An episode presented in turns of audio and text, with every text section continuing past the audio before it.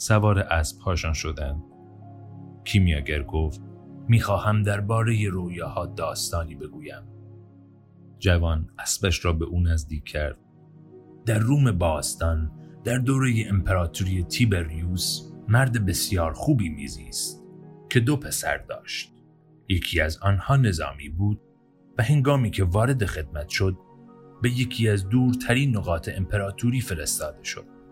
پسر دیگر شاعر بود و سراسر روم را با اشعار زیبایش افسون می کرد. یک شب پیرمرد رویایی دید. فرشتهای بر او ظاهر شد و گفت سخنان یکی از پسرانش مشهور و توسط نسلهای آینده در سراسر جهان تکرار خواهد شد. آن شب پیرمرد سپاسگزار و گریان از خواب بیدار شد.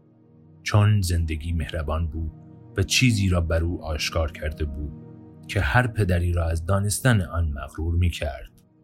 مدتی بعد پیرمرد در تلاش نجات دادن کودکی که نزدیک بود در زیر چرخهای یک عرابه له شود درگذشت.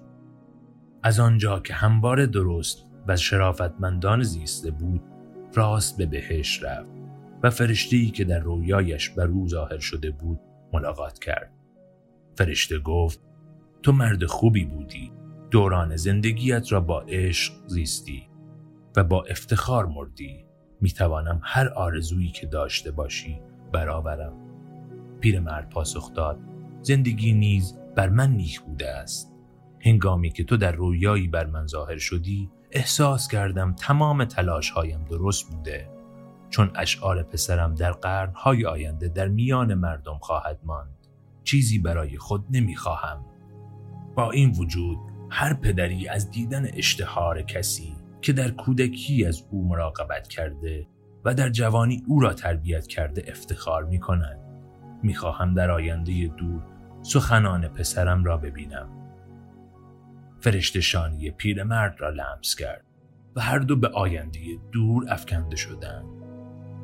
گرداگردشان مکانی عظیمی آشکار شد و هزاران نفر در آنجا جمع شده بودند. و به زبانی غریب سخن می‌گفتند. پیرمرد از شادی گریست. در میان اشکها به فرشته گفت می‌دانستم اشعار پسر شاعرم زیبا و نامیراست دلم می‌خواهد به من بگویی این مردم کدام یک از اشعار او را تکرار می‌کنند. آنگاه فرشته با مهربانی به پیرمرد نزدیک شد و روی یکی از نیمکتهای آن مکان نشست. فرشته گفت اشعار پسر شاعر تو در روم بسیار محبوب بود. همگان آن را دوست داشتند و از آنها لذت می بردند. اما هنگامی که حکومت تیبریوس به پایان یافت اشعار او نیز فراموش شد. اینها واجه های پسر دیگر تو بود که به خدمت نظامی وارد شده بود. پیرمرد چگفت زده بر فرشته نگریست. پسرت در مکانی دور خدمت می کرد یوزباشی شده بود. او نیز مردی خوب و درستکار بود. یک روز از یکی از خادمانش بیمار شد و رو به مرگ رفت.